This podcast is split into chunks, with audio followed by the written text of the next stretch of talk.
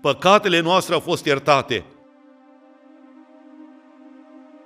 Pentru că Dumnezeu a căutat cu așa milă la noi, pentru că a căutat cu așa dragoste la noi, încât prin sângele Domnului Isus a făcut pace între noi și Domnul. Ce înseamnă un om să-L cunoască pe Domnul? Frații noștri n-au vorbit din înțelepciunea omenească, din ce au citit, din ce au studiat, nu, ci din ce l-a descoperit Dumnezeu. Ce cea mai mare nenorocire într-o adunare e să pătrundă oameni nenăscuți din nou, oameni neschimbați de aluatul Evangheliei. Cum adică? Oameni care nu și-au schimbat viața. Și dacă oamenii pătrund așa în adunare, vin cu duhurile după ei. Și știți ce face Dumnezeu? Ce face omul când vântură fasolea sau grâu sau ce mai face? Trimite vântul peste adunare. Și ce face? Ia pleava de acolo, fraților. Au trecut 30 de ani 30 de ani de libertate și nu știu dacă am înțeles noi ăsta și mare lucru din ce a vrut Dumnezeu cu noi.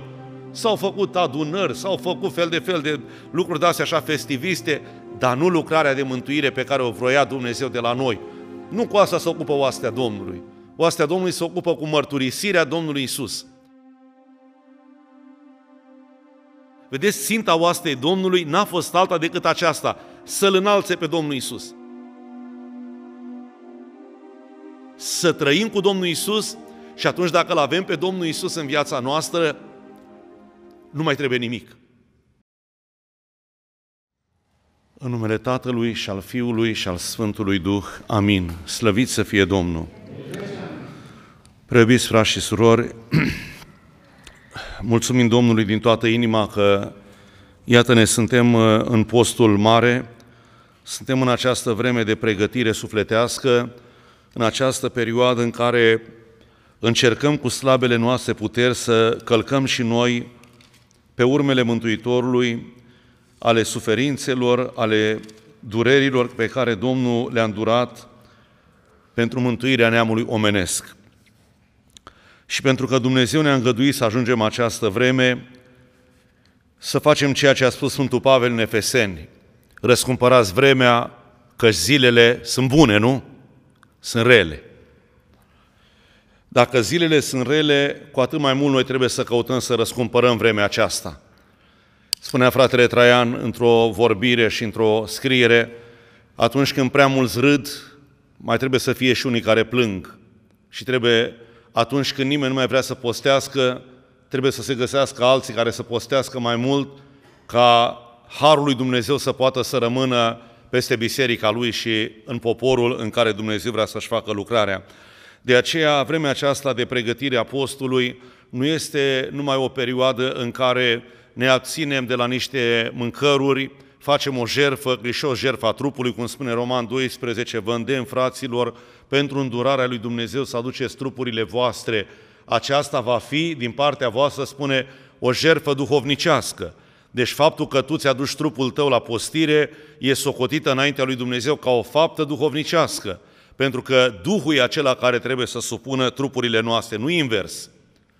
Pentru că dacă lăsăm Duhul nostru să fie condus de trup, atunci suntem oameni firești, suntem conduși de firea noastră pământească și nu de Duhul lui Dumnezeu. Aș vrea să vă spun decât un lucru și apoi uh, intrăm în cuvântul lui Dumnezeu scurt. Spunea fratele Viorel de nu știu cum să-l numesc o fratele Traian, de acest înger în trup care a fost printre noi, de acest om al lui Dumnezeu care a întrecut și poate că, așa cum spunea fratele Dan odată, o să vedem între cei 24 de bătrâni acolo înaintea lui Dumnezeu, ce fel de sfânt a fost și ce fel de trimis ceresc a fost printre noi. La Corocăiești era un frate care avea avea o funcție destul de bună. Era, pe vremea lui Ceaușescu, era șofer la un ștab, cum se zicea pe vremea aceea, un om cu funcție. Dar uh, fratele ăsta al nostru avea o problemă, avea, leu, uh, cum se numește asta, epilepsie. Și la un moment dat se gândea, ce fac eu dacă află șeful meu că am boala asta, fac o dată o criză la volan, sau dacă mă află că am boala asta, mă dă afară, că nu pot să fiu cu boala asta.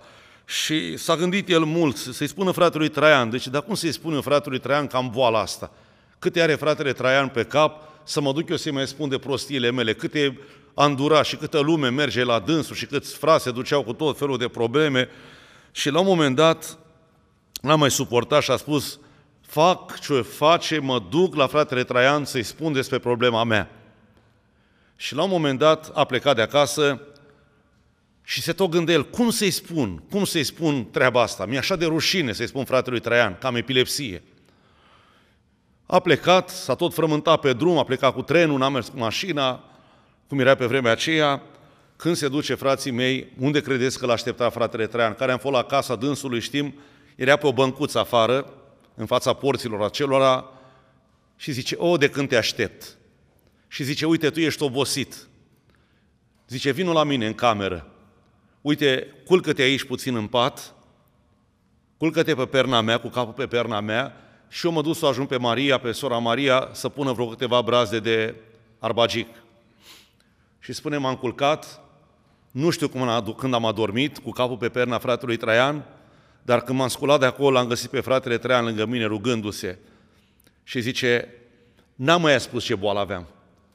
Știa deja. Nu i-am mai spus ce problemă aveam. Mi-a ușurat totul dintr-o dată.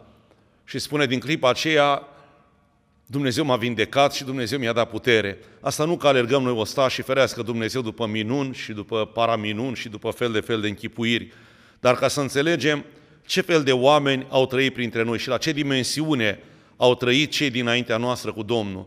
Fratele Arcadie are cartea aceea frumoasă, umblând cu Domnul Isus. Și nu era o poveste, nici titlu și nici cartea. Ei au umblat cu adevărat cu Domnul.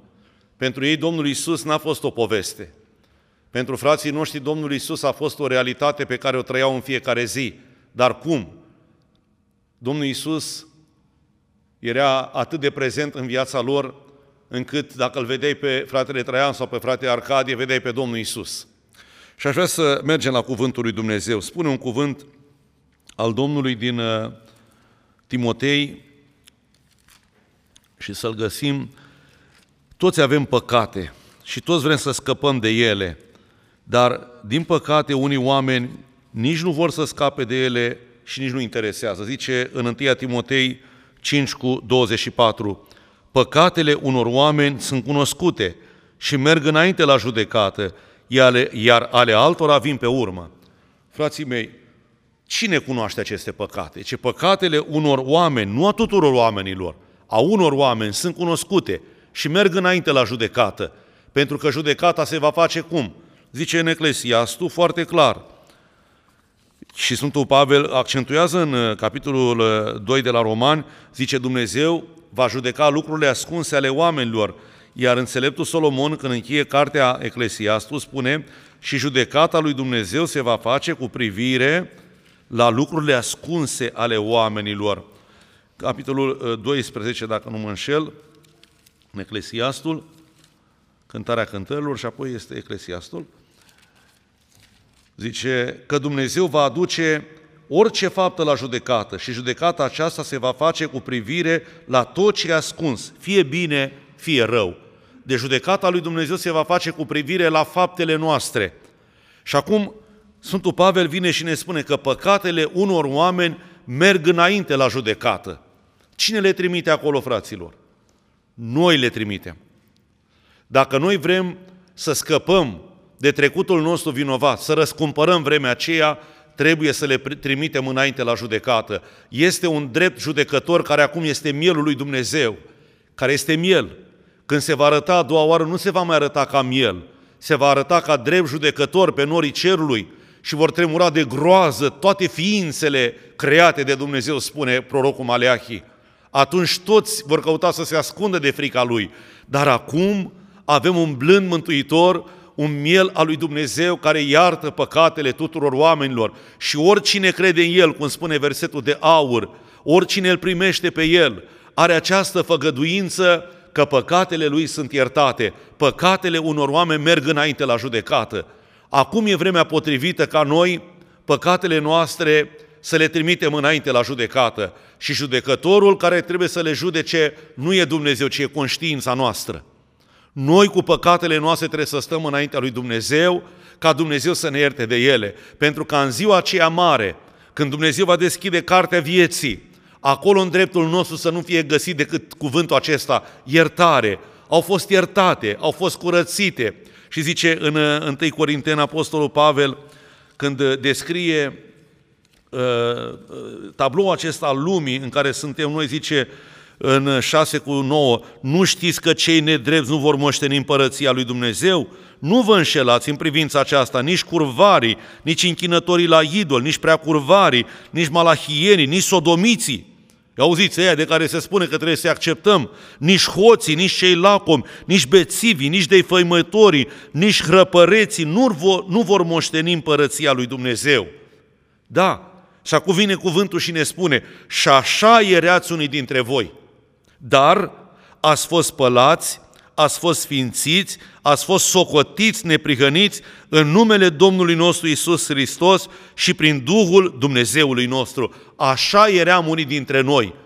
Din tablou acela descris, dar spune, ați fost spălați, ați fost curățiți, ați fost sfințiți. Păcatele noastre au fost iertate. Și să nu spunem cu mândrie, nu ne-au fost iertate că am fost buni. Nu ne-au fost iertate că am fost drepți. Nu ne-au fost iertate că am făcut noi ceva ca să se facă așa ceva, o iertare ca aceasta, ci pentru că așa de mult ne-a iubit Dumnezeu pe noi. Pentru că Dumnezeu a căutat cu așa milă la noi, pentru că a căutat cu așa dragoste la noi, încât prin sângele Domnului Isus a făcut pace între noi și Domnul. De aceea suntem atât de îndatorați că Dumnezeu ne-a iertat păcatele noastre. Ce veste minunată! Că păcatele sunt iertate. Ce veste groaznică pentru alții că săracii oameni și le cară cu ei în mormânt și de la mormânt să duc cu ele în fața judecății lui Dumnezeu. Grozav lucru, zice în Evrei 12, e să cazi în mâinile Dumnezeului celui viu. Hai să stăm la judecată cu Dumnezeu. Cine se poate scoate drept înaintea lui Dumnezeu? Cine credeți că va putea să stea înaintea lui Dumnezeu și să spună eu am dreptate? Când numai dacă vei privi, vei amuți, toată gura va amuți, spune cuvântul lui Dumnezeu în fața lui Dumnezeu. De aceea noi acum suntem chemați ca să venim cu păcatele noastre la Domnul Isus. Păcatele unor oameni sunt cunoscute și merg la judecată. Și mai departe spune, la fel nici faptele bune nu pot rămâne ascunse. Da, atunci Dumnezeu va scoate la iveală faptele noastre ascunse, alea bune, de care noi trebuie să uităm de ele. Cum spun Sfinții Părinți, orice faptă cu care te-ai lăudat este o faptă răsuflată. Dumnezeu nu vrea să fim ca fariseul, să ne lăudăm că am făcut, că am mers, că am alergat. Nu, știe Domnul. Astea trebuie să le ținem noi acolo, cum spune înțeleptul Solomon, mere de aur într-un coșuleț de argint. În ziua judecății să le scoată Domnul și să le arate ale fiecăruia dintre noi. Și acum mai spun un cuvânt. Spune Apostolul Pavel și Evanghelia de azi ne spune despre cunoașterea Domnului Isus. Zice în a doua Corinteni, capitolul, 4, capitolul 5, versetul 15, 16 și 17, și El a murit pentru toți, pentru ca cei ce trăiesc să nu mai trăiască pentru ei înșiși, ci pentru Cel ce a murit și a înviat pentru ei. Așa că de acum încolo nu mai cunoaștem pe nimeni în felul lumii și chiar dacă am cunoscut pe Hristos în felul lumii, totuși acum nu-L mai cunoaștem în felul acesta. Căci dacă este cineva în Hristos, este o făptură nouă. Cele vechi s-au dus, iată toate lucrurile s-au făcut noi al cunoaște pe Hristos în felul lumii. Sunt multe feluri de a-L cunoaște pe Domnul care sunt false. Cea mai mare parte a creștinătății noastre, cum spunea scumpul nostru părinte Iosif, zice, poporul nostru nu-L cunoaște de ajuns pe Iisus, pe Iisus cel răstignit. De ce? Oamenii nu-L cunosc pe Domnul Iisus, cunosc despre Dumnezeu, generic, în mare, dar nu-L cunosc pe Domnul Iisus cu adevărat au auzit despre el, li s-a povestit despre el, dar ei personal nu s-au întâlnit cu el. În felul lumii, lumea îl cunoaște pe un Dumnezeu care le permite orice. Și e foarte convenabil să cunoști un astfel de Hristos. Hristosul ăsta parfumat, Hristosul ăsta oficios, Hristosul acesta care nu mântuiește, ci care decât îți dă așa o, o, o încredere în niște lucruri care nu te duc niciodată la mântuire. Hristos în felul lumii și zice Sfântul Pavel, chiar dacă am cunoscut pe Hristos în felul acesta, da, și noi poate cunoșteam pe Hristos în felul lumii, până să cunoaștem lucrarea mântuitoare a oastei Domnului, în felul în care cunoaște toată lumea, nu cum spunea fratele Dănuț. Mă duceam la discotecă, apoi veneam la Paștele, mâncam, beam, mi se părea că asta este credința. Venea bună vestire, gata, cumpăram pește. Păi cum să nu mănânc pește de bună vestire, că e dezlegare. Chiar dacă omul nu ține tot postul. Nu-l interesează. Atunci trebuie să mănânce, să bea, să-și umple pântecul, că asta este sărbătoarea, nu? Și atunci, al cunoaște pe Domnul Isus în felul lumii este cel mai la îndemână. Mai există un fel de cunoaștere a Domnului Isus tot falsă. Apostolul Pavel nici el nu-L cunoștea pe Domnul. Cunoștea legea, era un bun cunoscător, zice, era un fariseu, zice, din cea mai îngustă partidă a religiunii lor, fariseu. Dar în nebunia aceasta a fariseismului lui, el cunoștea toate rânduielile legii, să spun. Auzise de Domnul Isus. Chiar fusese martor când cineva a fost omorât pentru Domnul Isus, Sfântul Arhidiacon Ștefan, unde îl găsim ca martor care păzea hainele întâiului martir care și-a dat viața pentru Domnul Isus, Sfântul Ștefan. Și cu toate acestea, în numele credinței lui, a luat carte cu întărire de la preoții de la Ierusalim și s-a dus la, pe drumul Damascului, Saul din Damasc, ca să ucidă pe frații de acolo din Damasc, care mărturiseau pe Domnul Isus. Și pe drum, el care știa de Dumnezeu, el care știa atâtea din, din Tora, din Vechiul Testament, deodată se întâlnește cu Domnul. Și știm cu toții capitolul 9 din fapte, care a fost întâlnirea lui Saul din Damasc cu Domnul Isus. Și din clipa aceea a zis, Saule, Saule, spune Domnul, pentru ce mă prigonești? Cine ești tu, Doamne? Eu sunt Isus pe care tu îl prigonești. Deci omul câtă vreme cunoaște religiunea lui, el îl prigonește pe Domnul Isus. Și cum se face întâlnirea aceasta? Numai tu personal să te întâlnești cu Domnul. A trebuit să vină o întâlnire față în față, izbitoare. Și din întâlnirea aceea a ieșit Marle și Dumnezeu cu Apostol Pavel. Din întâlnirea aceea pe care a avut-o cu Domnul Isus în noaptea, în ziua aceea pe drumul Damascului, în lumina aceea orbitoare, viața lui s-a schimbat total. Vedeți, poate să-ți povestească cineva despre Domnul Isus. Până nu vii tu, cum a zis Evanghelia de astăzi, vino și vezi tu. Vino și pipăie tu. Vino și sărută tu ranele. Vino și recunoaște tu păcatele. Vino și îmbrățișează-L tu pe scumpul tău mântuitor ca să poți să-L cunoști pe El. Până atunci nu L-ai cunoscut pe Domnul. Vedeți, până nu ne întâlnim așa cu Domnul Isus și fiecare dintre noi, cred că pe fiecare dacă v-aș spune, fiecare ați putea să spune, da, și eu așa m-am întâlnit cu Domnul. Că la fiecare dintre noi întâlnirea cu Domnul este unică, fraților. Nu există un șablon.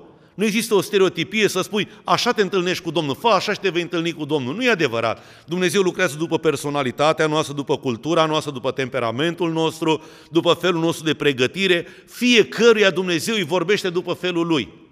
Fiecăruia Dumnezeu să descoperă așa cum este El. Vedeți, Dumnezeu vorbește când într-un fel, când într-altul. Nu că e oportunist ci în sensul că vorbește fiecăruia ca el să înțeleagă, ca omul să înțeleagă, cu cel simplu după simplitatea lui, cu cel înțelept după înțelepciunea lui, dar tuturora să ajungă la cunoașterea Domnului Isus. Pentru că dacă omul nu-L cunoaște pe Domnul Isus, poate să știe el multe, să știe toată Biblia aceasta, să o mănânce, să știe versetele din toate locurile din Biblie. Dacă n-a ajuns să-L cunoască pe Domnul Isus din cuvântul lui Dumnezeu, încă n-a folosit la nimic cunoașterea aceasta.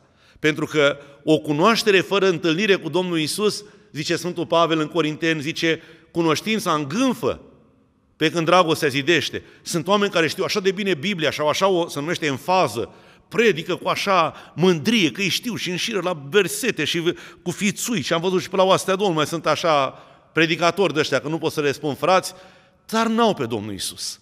Nu se simte Domnul Isus acolo. Nu simți, vedeți, oamenii când vorbesc de Domnul Isus, cum a spus frații, trebuie să-L simți că este Domnul Isus în omul acela. Frații noștri, spunea de fratele Petrița, Dumnezeu să-l odihnească, pe câțiva metri cât a Carabolo, era un om de o statură atletică, fratele Petrița. Și de aia l-a rugat fratele Traian să ducă bolovanul acela. Cât a stat cu fratele Traian, fratele Traian în, în el era Domnul Isus. Și l-a cunoscut pe Domnul Isus uitându-se la fratele Traian și auzind cuvântul lui Dumnezeu din gura fratelui Traian. Domnul Isus nu, nu va veni personal să-ți vorbească frăției tale. Să nu vă așteptați la așa ceva, că nu suntem noi și niciodată nu să vedeți că va veni Domnul Isus personal la tine, dar va grăi Dumnezeu prin cineva. Dumnezeu poate totul. Uitați-vă în Biblie, duceți-vă în cartea numerii. Vorbește Dumnezeu acolo printr-o măgăriță. O, deci Dumnezeu are mii de modalități să ne facă nouă cunoscută dragostea Lui, dacă și printr-o măgăriță a vorbit. Dumnezeu se poate folosi și de un vas slab și netremnic. Gândiți-vă, uh, se duc sirienii în război și ia o fetiță de acolo, roabă. Și fetița aceea unde credeți că ajunge? Slugă, casă de fată, fată de casă la generalul Naaman, general, primul general al împăratului Siriei, că acolo era nevoie să facă lucrare. Și acolo generalul Naaman a ajuns să fie bolnav de lepră. Și el a spus, ce să fac? Zice, domnule, zice fetița aceasta, în țara mea de unde mai luat tu roabă, este un slujitor al lui Dumnezeu, Elisei. Dacă te-ai duce acolo, te-ai face bine. Și a vorbit Dumnezeu prin gura fetiței aceleia. Vedeți cum are Dumnezeu lucrarea? Dumnezeu s-a folosit în lucrarea oastei Domnului nu de vase extraordinare. Mântuitorul spune, te lau, Doamne Tată, că ai ales lucrurile neînsemnate ale lumii și ai folosit, te-ai folosit de niște prunci, că așa ai găsit cu cale. S-a folosit Dumnezeu de un Israel, izraelit în care nu era vicleșug, părintele Iosif. Iată cu adevărat un român în care nu era niciun pic de vicleșug în părintele Iosif. Și pentru că nu era niciun pic de vicleșug, Dumnezeu a putut să-l folosească ca pe Natanael să fie lucrătorul prin care să ne aducă și nouă cunoștința Domnului Isus. Ce înseamnă un om să-L cunoască pe Domnul? Un om când îl cunoaște pe Domnul, el te poate lămuri și pe tine. Îți poate face cunoscut clar, frumos, concis, nu cu multe cuvinte, nu cu uh, fel de fel de, de uh, uh, divagații de astea de stil, nu, ci simplu și la obiect. Părintele Iosif ni l-a descris pe Domnul Isus cum făcea Sfântul Pavel. Sfântul Pavel, el înființase multe biserici. În Corint, în Galatia, bisericile de acolo unde e Turcia în ziua de astăzi, peste tot, el înființase acele, acele biserici. Și în Galatia, Galatia este în zona Anatoliei din ziua de azi, în Turcia, acolo galatenii își cam despărțise privirile de Domnul Isus. Începuse cu alte lucruri. Și le zice Sfântul Pavel, o galatenilor nechipzuiți, în fața căruia a fost zugrăvit Isus Hristos ca răstignit. Știți cum făcuse Sfântul Pavel? El care era harfa dragostei lui Dumnezeu, el care prin el nu mai era el de mult, că zicea, eu am murit și acum nu mai trăiesc eu, ci Hristos trăiește în mine și pentru că era Domnul Isus în el viu, el decât era portavocea Domnului Isus, el când le vorbea galatenilor, galatenii vedeau ca pe un pictor care îl descria pe Domnul Isus răstignit și ce în fața cărora a fost zugrăvit Isus Hristos ca răstignit. Așa au făcut cei dinaintea noastră. Când ne-au vorbit despre Domnul Isus, îl și vedeam pe Domnul Isus. Îl și simțeam pe Domnul Isus. Căci cuvintele lor erau de la Duhul Sfânt și învățătura lor nu venea dintr-o înțelepciune omenească. Și aici e marea diferență. Frații noștri n-au vorbit din înțelepciunea omenească, din ce au citit, din ce au studiat, nu, ci din ce le-a descoperit Dumnezeu. Ascultam o predică a fratelui Popa Petru de la Săucani și a avut curajul, au zis ce spune, la o nuntă, prin anii 80. Și spune așa, era a doua zi, duminica, fraților, nu mi-a plăcut ce a vorbit fratele de aseară, că a vorbit din înțelepciunea omenească. Noi nu trebuie să ne pierdem timpul cu astfel de vorbe, ci noi trebuie să vorbim de la Duhul Sfânt, mânați de Duhul Sfânt, să-L înălțăm pe Domnul Isus. De El are nevoie lumea. Pe El trebuie să-L mărturisim, pe El trebuie să-L facem cunoscut, că de aceea piere lumea, de aceea ajung oamenii în iad, că nu-L cunosc când de ajuns pe Domnul Isus. Oamenii, dacă ar simți dragostea Domnului Isus, și de ce nu o simt oamenii? Că nu suntem noi în stare să o facem cunoscută.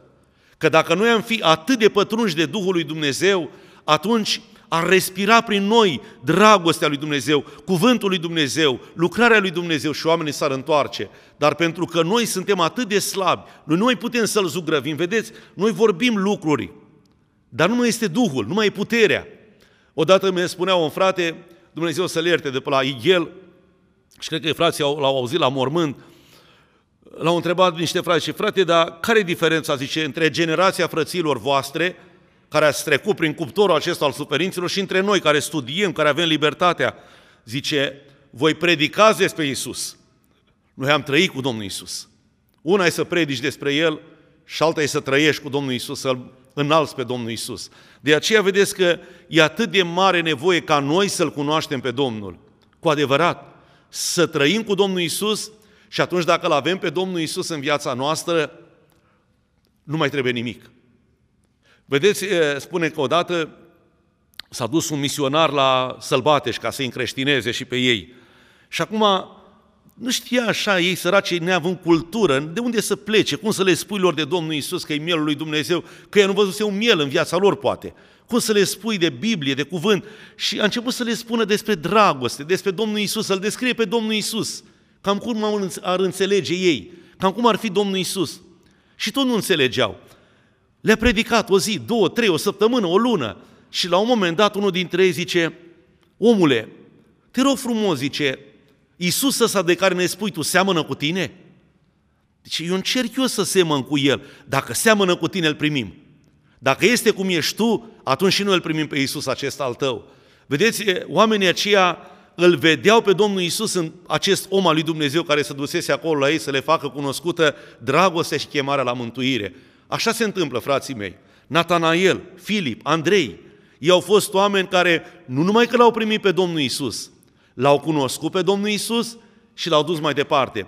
Sfântul Pavel zice colosenilor, pe El îl propovăduim noi și sfătuim pe orice om și învățăm pe orice om ca și ei să se întoarcă la Dumnezeu să-L cunoască pe Domnul. Cât de important este. Vedeți, Sfinta oastei Domnului n-a fost alta decât aceasta, să-L înalțe pe Domnul Isus. Cea mai mare lipsă. Vedeți, când ai pâine în casă, nu mai vorbești de pâine, nu? Păi e pâine, uite, și colo, e și în sertar, e și pe masă, este. Dar când nu este, atunci vorbești despre ea. Așa și la noi. Noi nu putem să vorbim despre ceea ce există. Avem biserică, avem taini, ele sunt. Dar lipsește ceva, miezul. Domnul Isus. Dacă nu este Domnul Isus, toate sunt zadarnice. Dacă nu este Domnul Isus în Sfântul Potir, ce ne-am face noi? Dacă nu e Domnul Isus în cuvânt, de ce mai predicăm? Dacă nu e Domnul Isus în cântare, în rugăciune, când de Hristos e plin cuvântul, spune fratele Traian. Când e plin de Domnul Isus, peste tot e putere. Și atunci este bucurie. De aceea vedeți că singura și adevărata cunoaștere a Domnului Isus este numai întâlnirea personală cu El, fraților.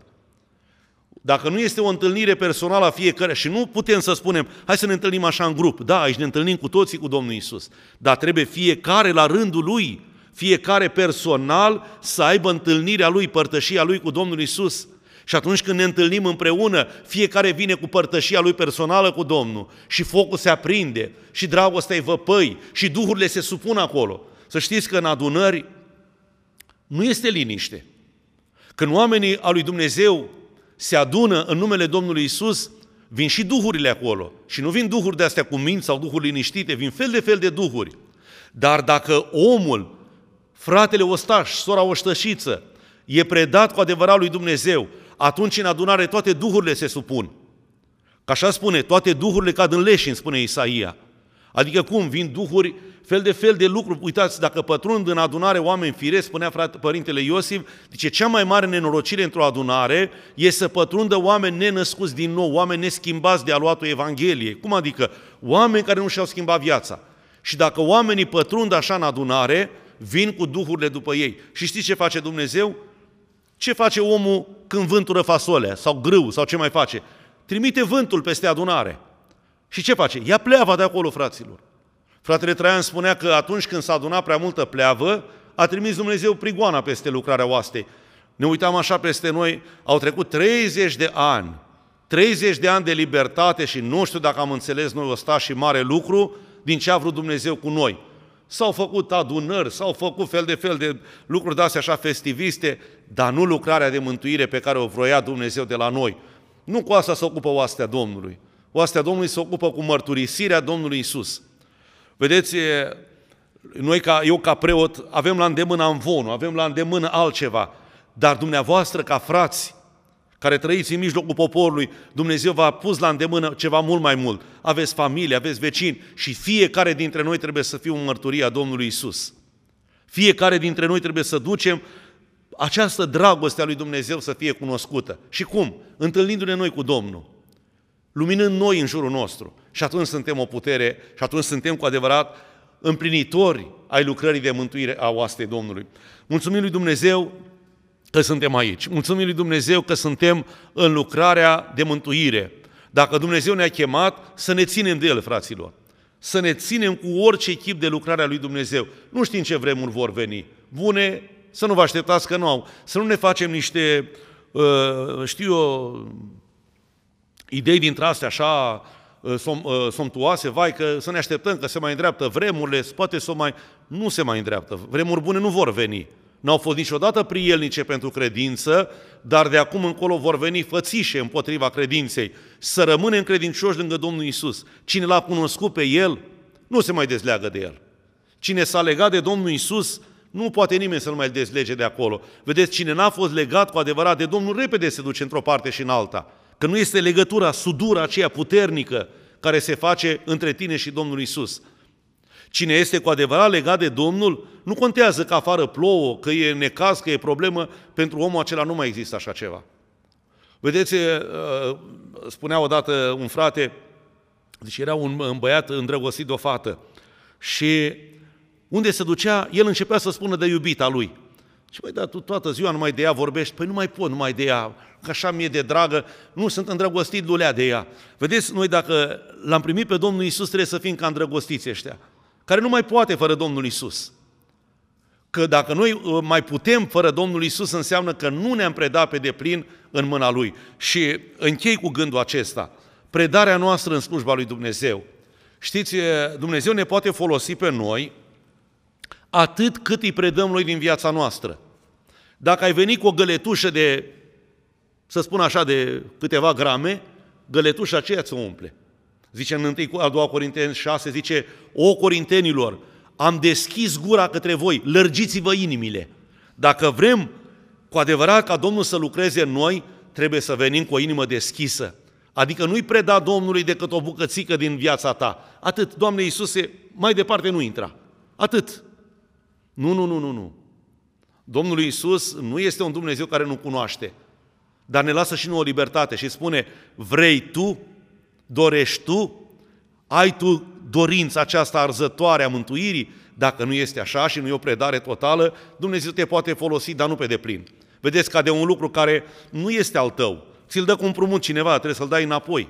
E, noi am spus așa dimineața și o spunem cu gura largă până la urechi. Și toată viața noastră lui Hristos Dumnezeu să o dăm. Și ce mai mințim la strană, ție, Doamne, o predăm. Până când? Până ieșim pe ușa bisericii. Că după aceea știe să ne ia cel om primire pe fiecare dintre noi. Să ne ajute Domnul Isus să urcăm treptele acestea frumoase ale postului, să ne înnobilăm sufletele noastre prin cuvânt, prin cântare, prin postire. Este postul mare, vinerea, v-am spus, care puteți, țineți postul cât puteți să-l țineți de aspru ca să putem să ne apropiem de Sfintele Taine cât mai des în postul acesta. Nu fugiți de Sfântul Potir.